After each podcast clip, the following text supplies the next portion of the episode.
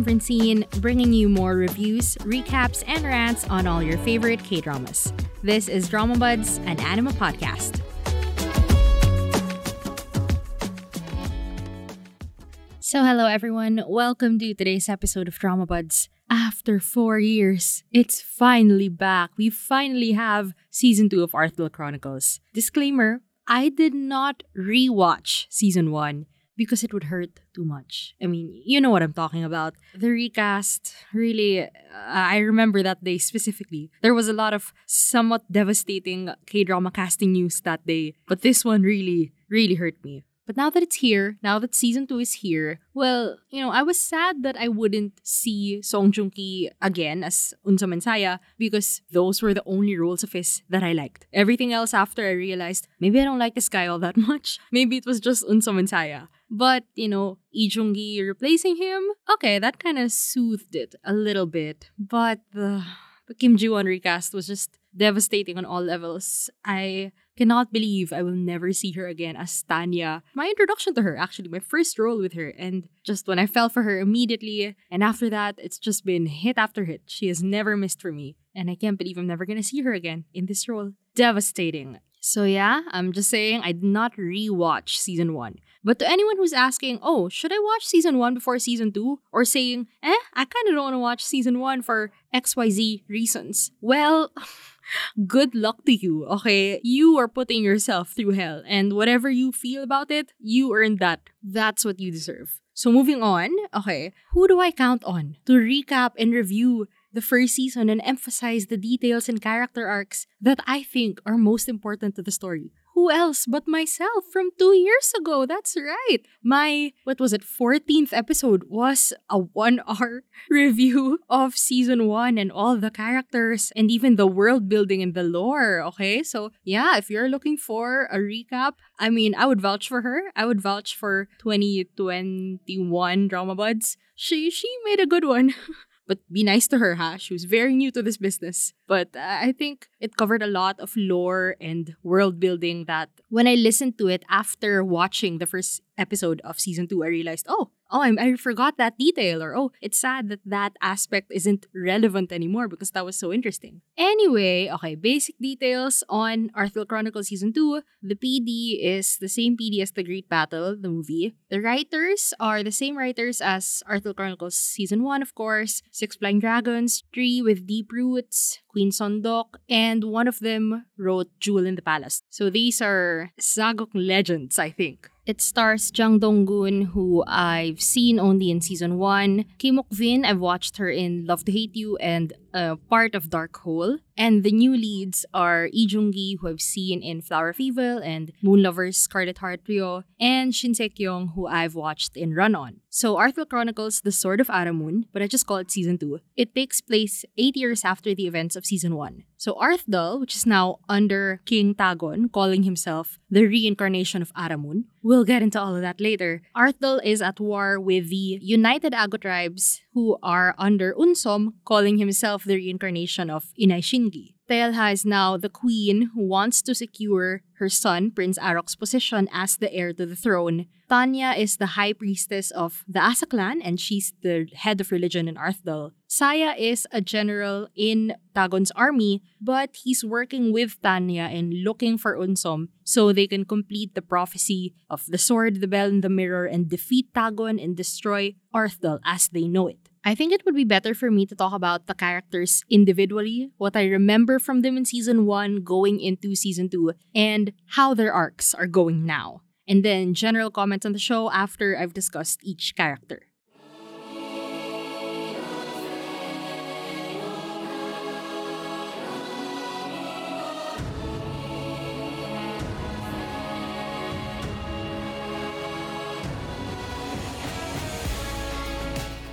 Let's start with Tagon. So, recap Tagon is an Igutu, so he's a mixed race child of a Saram and a Neanderthal, who, by the way, Tagon helped wipe out the Neanderthals through genocide, just so you know. You know, that's the kind of person Tagon is. And all his life, his father, Sanung, who, by the way, he also killed, his father told Tagon to hide his purple blood because Igutus were seen as an abomination. They were seen as filthy, less than human. And after killing everyone in his way and claiming that he is the reincarnation of Hesula, who is a god to them, and he founded the Arthdal Union, he claimed that he is the reincarnation of Aramun because he is now re-establishing Arthdal as one nation and not three separate tribes in one union. So Arthdal is one nation and he is the king. So now they're at war with the Ago tribe led by Inay who is the famed enemy of Aramun. So isn't it so faithful that both Aramun and Inay Shingi reincarnated in the same era? That Arthdal was also reborn into a nation. Wow, destiny is so amazing.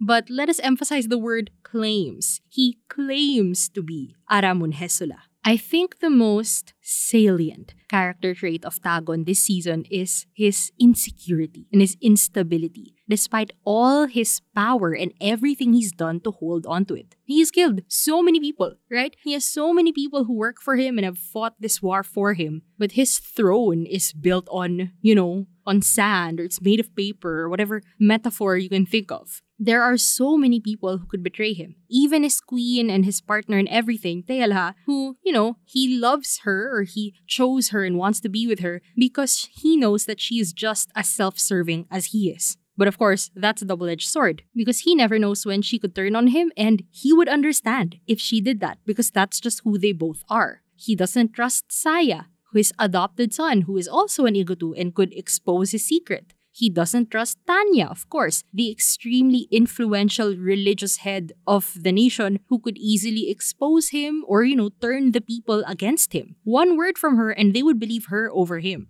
But in a crucial moment when Tagon finally put his safety and his secret at risk by getting into a battle and fighting with Taealha to protect their son. Which, by the way, I cannot emphasize how huge this moment is for him as a character. Because you would think that he would put himself and his secret and his purple blood above everyone, everything else. But maybe he cares more than we could ever think he was capable of. That he's actually willing to put himself in great, great, great danger for other people. Not out of ambition, because this definitely is not going to help his ambitions in any way, but simply because he's capable of loving and caring and fighting that hard? Really? Oh, the character writing. It, it's just phenomenal. Anyway, anyway, in that moment, he got injured and exposed his purple blood to everyone. And that was the exact moment that Tanya came out and decided to reveal that Aramun Hesula was an Igutu, and she declared that Igutu blood is sacred and Arthdal is blessed, that our royal family is a family of Igutus. And suddenly, society doesn't see purple blood as shameful and disgusting. But even if the blood that he was ashamed of all his life and he was told to hide it, even if it was finally considered, you know, divine, it wasn't even just normal. No, it's divine.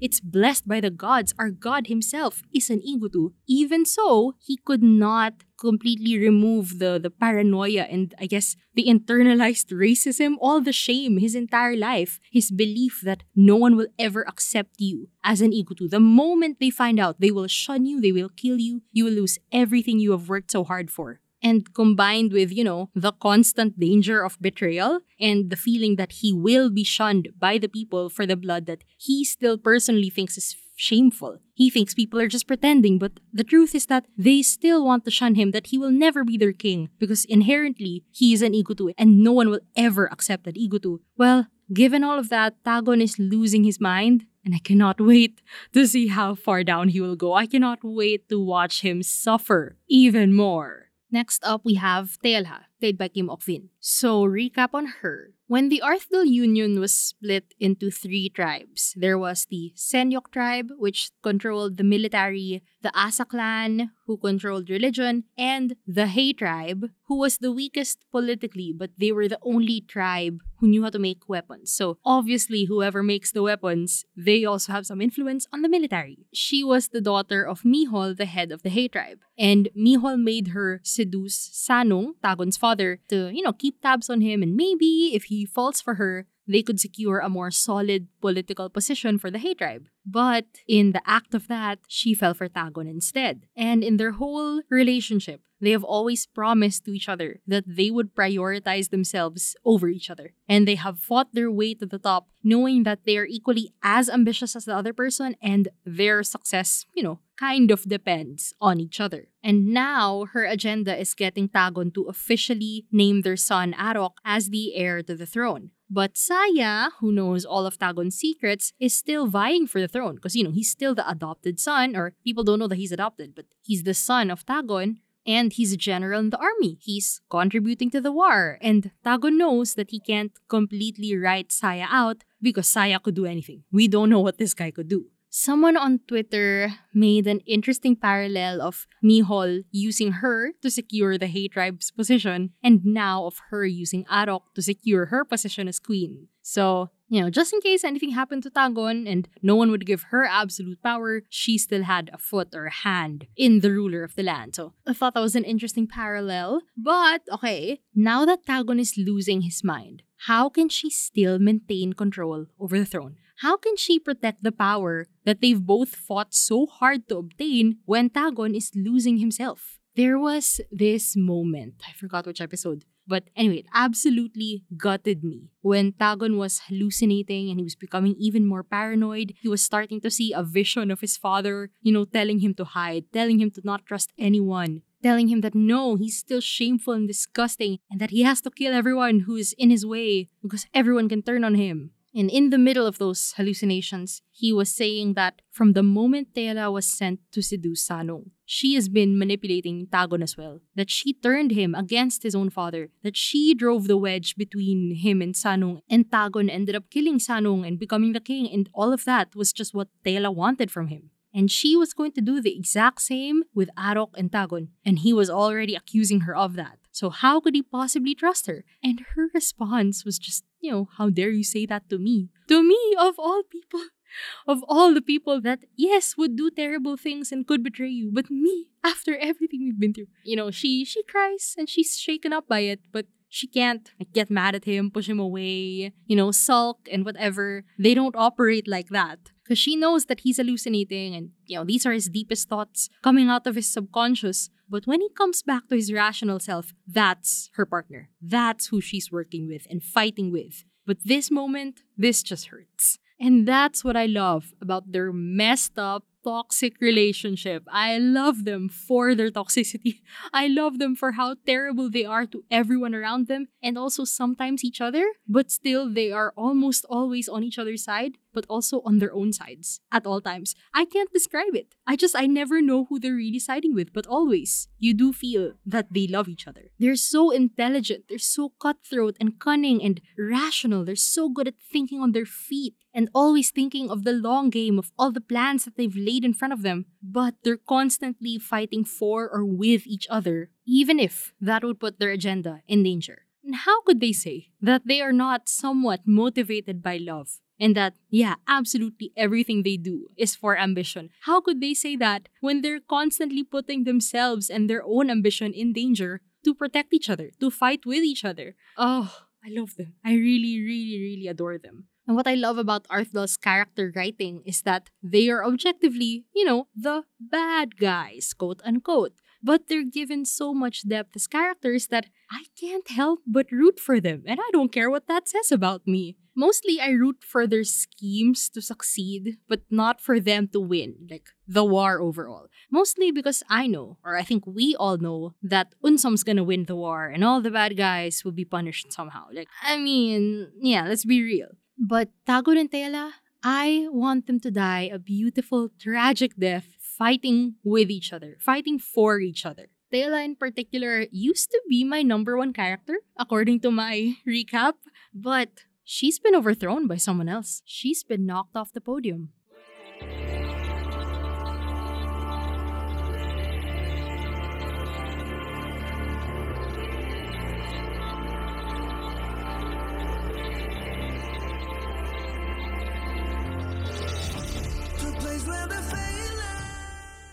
Moving on to the recasted characters, I have to comment on the new actors. Just uh, just putting it out there, I have to do it because their portrayal does change how the character comes across. Hopefully, that can be explained by the writing, by the 10-year, 8-year time skip, and I'm trying to, you know, reconcile the change in actors and the time skip and and all the changes that these characters could have gone through over that time. I'm trying to reconcile all of that to make sense of this. So I'm being patient with the show. Be patient with me.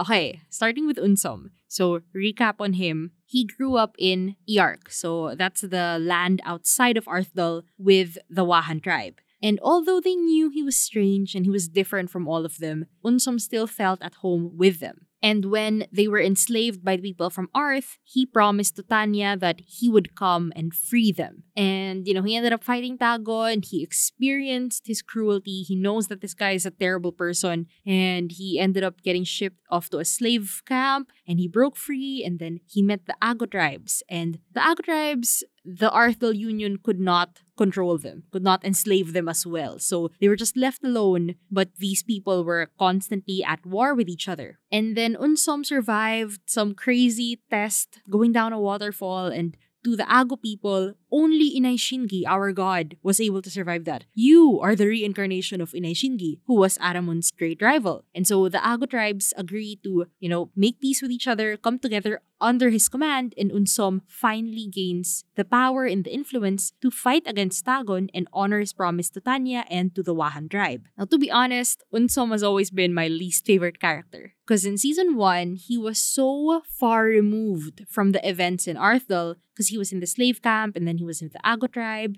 And in general, I just see Eunseom as, you know, typical hero protagonist that you're meant to root for. But I found characters like Tagon and Taealha and Saya's cunning and their treachery so much more interesting. But I will say, I find Eunseom a lot more interesting in season 2 because the years of being a leader who, you know, is, is he's Inay Shingi. He's larger than life to the Ago people that made him more confident and it gave him an edge that he didn't have when he was still a slave, you know, being thrown around. And also, I have to say, Lee Joon-gi's screen presence and the way he said that he studied the character from season 1, trying to depict how that person has grown through the time skip I really admire that work because I feel that. I feel that this is Eunseom's growth as a leader, as someone who is not anymore an outsider just struggling to survive. He is now a full fledged leader with an agenda, with a goal to defeat Tagon. Now, talking about the lore, I'm getting into the lore. So, by the way, if you are more of an expert on the lore than me, feel free to correct me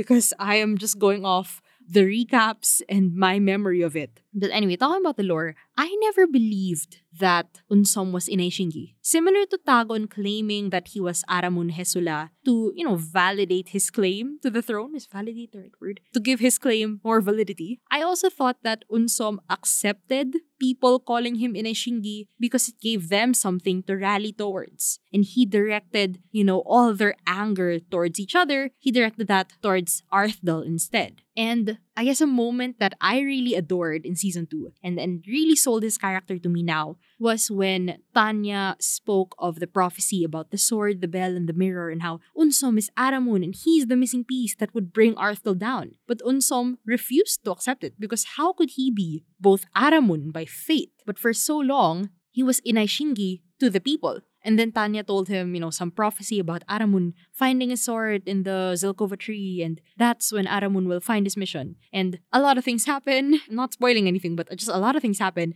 And when he was able to escape Arthdal and the old head of the Wahan tribe, Yondal, Tanya's father, by the way, who has really gotten sucked into the world and the politics of Arthdal. So Yondal gave him the first iron sword and told him that he was going to lose this war when Yondal starts manufacturing these iron weapons for Arthdal. And he pushes Eunseom away and tells him to stop trying to save Wahan because this is it. Let's end our journey together, our fate together. Do what you do, you don't have to save Wahan anymore. We're siding with Arthdal. And after another battle, more things are happening. Lightning struck Eunseom and the tree while he was holding that sword. And those are all the elements of the prophecy, right? And the writers themselves said this, but that moment in itself was meaningless. It was just a random sequence of events, and it wasn't some act of the gods, really. But it was Eunseom who gave that moment meaning, right? Who held that sword and saw that tree and came from that confrontation with the Wahan tribe and was being attacked by someone who's very loyal to Tanya, saying that he is a danger to Tanya. And he decided then that, okay, he will become Aramun and he will unite Ago and Arthdal through this war and save the people. He is the real Aramun and he is the real nation maker between him and Tagon, who was falsely claimed to be Aramun. And I like that about his character. I think Eunseom in season one was just too, you know, he just floated around too much and was a little too naive and annoying to watch. But now he's a lot more determined, and I like that about his character. Moving on to Tanya, so a recap of her character. In Wahan, she was meant to become the great mother, the shaman of their village. And as they were captured and enslaved, that's when Tanya discovered her power of prophecy. And side note, I still get chills when I watch that scene. You know that scene from season one of Kim Ji Won as Tanya cursing Mugwang while they were enslaving the Wahan tribe. Watching this naive girl from this village being torn from her best friend, being beaten, all her loved ones, all the elders and the people that she's known all her life, torn from their simple world, brought up that cliff to be slaves. She was giving the most terrible, disgusting, horrifying fate to these cruel people, not understanding the depth of her power, not understanding that every word she was saying could be true. It could come true. She's that powerful. Oh, yeah, Kim Ji Won's performance in that scene really, it's iconic for a reason. It's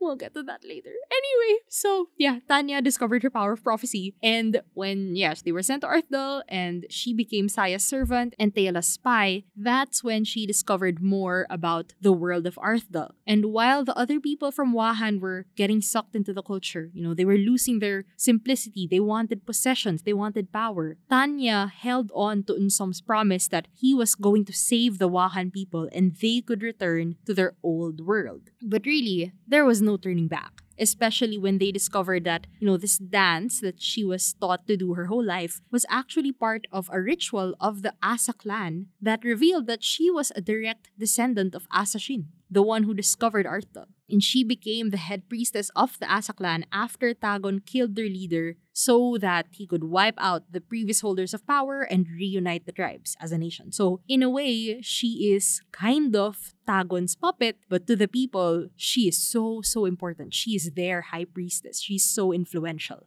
Now, to be so transparent, I should just say this outright. It hurt when Kim Ji Won was replaced, but it hurt even more because I don't like Shin Se-kyung. I find her line delivery to be so monotonous, and that's literally my favorite thing about Kim Ji Won's acting and what that brought to Tanya's character. Like that iconic scene, it's really her line delivery that genuinely brought chills to me. I'm, I'm not kidding. And Tanya, you know, as a character, she suffered so much and she had so much fire inside of her. And that desperation to survive, you know, how she was able to stand up to Saya and Taealha and Tagon, that was what made her so interesting to watch. The fire in her. And just from the casting news, I already knew that I would not be seeing that aspect of the character anymore. Like, regardless of the writing, I knew that she would not deliver that same fire. And I was right. You know, I was right. But in the defense of season 2 Tanya, she has been a high priestess for 8 years. She's not a fish out of water anymore. She knows how Arthdal works, and people have been looking to her for hope during this entire war. She's also grown into her powers, like both, you know, her political power,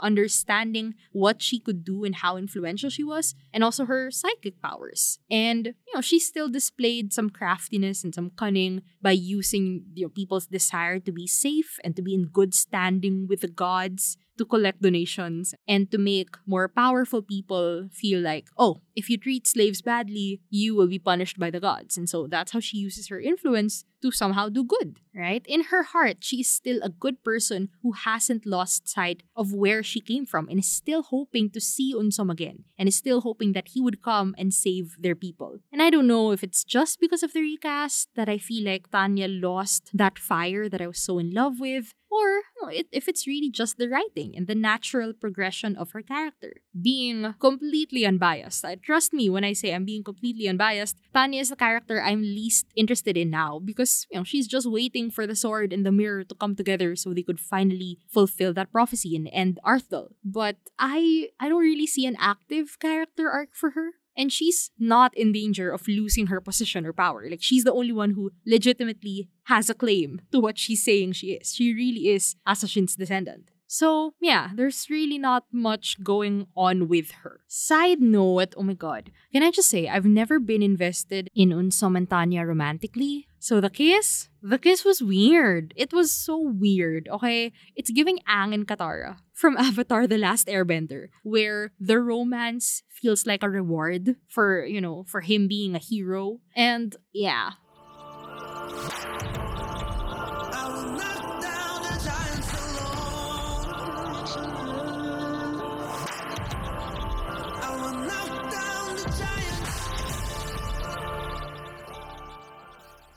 So if Eunseom and Tanya are Katara and Aang, does that mean Saya is Zuko? Because he desperately needs validation from his father, and he's also vying for the throne, but he needs to break away from his father and to find his own destiny. Also, he's infinitely more interesting than the two, you know, hero leads, and I am I'm so predictable. I'm so predictable. I have developed my preferences at six years old, and I still haven't changed them because you know Saya is also my favorite character. Anyway, we'll get to that later. Recap on what's been happening to Saya. So he was the adopted son of Tagon, who Tagon found as a baby, and he kept him in the Fortress of Fire, where Taealha hid him away. He's the twin of Eunseom, so in their dreams, they've been seeing glimpses of each other's lives. And that's how he recognized Tanya when she was taken in as a slave. Together, they discovered the prophecy about the sword, the bell, and the mirror that were going to destroy Arthdal, and he is the mirror in that prophecy. But even if he hates Taealha and believes in the prophecy that will destroy everything Tagon has built, he's still working as a general in Tagon's army and is still in the running to be the heir to the throne. He's actively out there trying to kill Eunseom or fighting against Eunseom's troops. Saya is so intelligent, so cunning, and he would not let go of any path to somehow rise to power, to get that validation, to get that from someone else. First of all, I gotta say, I miss Pretty Boy Saya. Saya was so pretty in season 1. But, I mean, I understood eventually that it was necessary to make him not pretty and to look more like a soldier so that they could do, you know, the twin switcheroo. They could parent trap Eunseom and Saya. I mean, we had to do it. It's a story about twins. We have to do the switcheroo. And Saya is now my favorite character because he's such a loser, right? He is inferior in every way to Eunseom, and the narrative keeps reminding him of it. Because Eunseom is now a war leader who people love and would genuinely sacrifice their lives for. Meanwhile, Saya is a Nepo baby who is smart, yeah, but he still can't fight. And Eunseom, you know, is a good fighter and is smart enough to lead. And to other people, Tagon sees Eunseom as his greatest rival, right? He's Inai Shingi. But with Saya, it only takes one defeat for him to feel like, yeah, Saya's out of the race to become king. Taealha, you know, has always been suspicious of Saya and has always wanted to get rid of him. And now that she has Prince Arok, she is even more motivated to kill him. Tanya first, you know, seemed like she cared about him, but then he found out that it's just because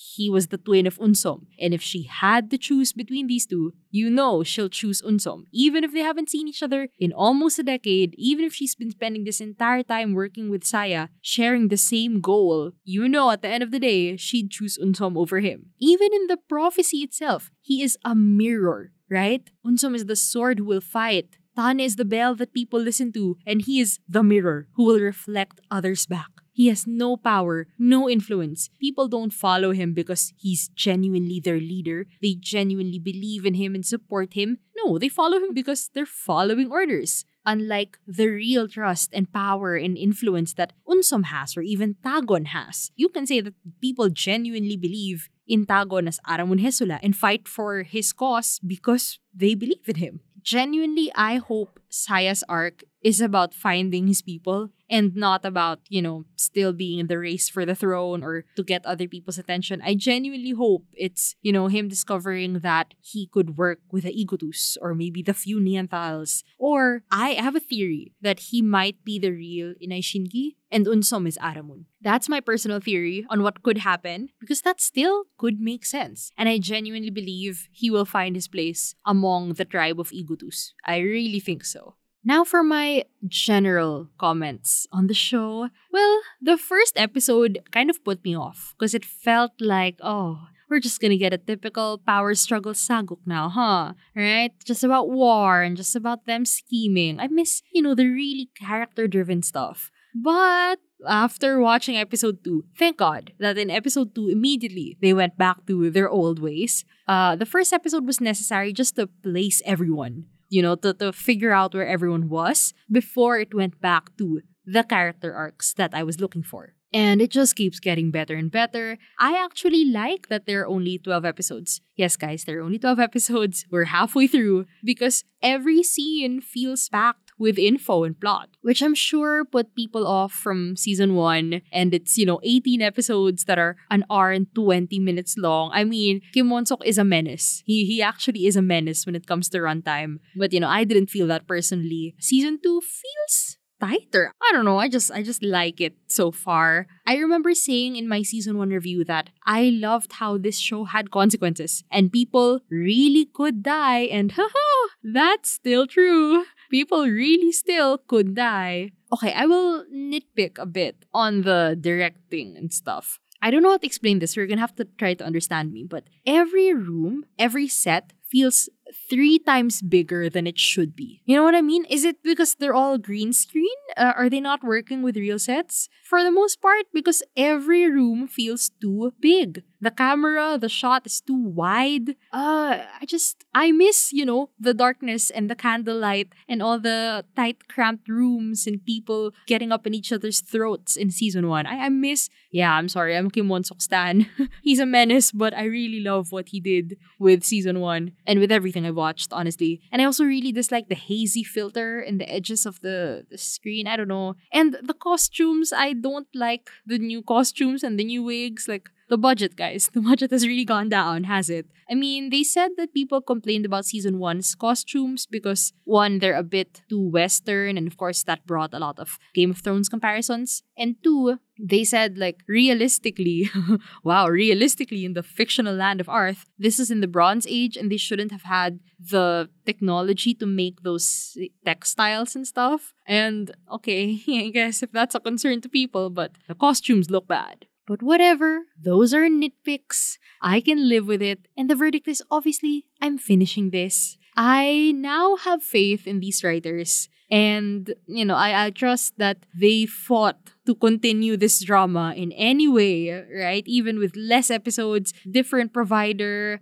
you know, had to recast. Like, they just had to get this story out, and I respect that, and I'll stick to it. I don't know who to root for, even if we all know Eunseom's gonna win because he's the good guy. But the one who I actively root for, I don't know who. Because I just want Saya to experience some form of peace before he probably dies. and I also want Tagon and Taealha to, to die for each other and with each other. And I want them to die passionately. That's all I want. Eunseom and Tanya, whatever. Do whatever you want. I know you're gonna win anyway because you're the good guys. Unless the writers prove me wrong. I would be very intrigued if we don't get the typical hero wins the day kind of story.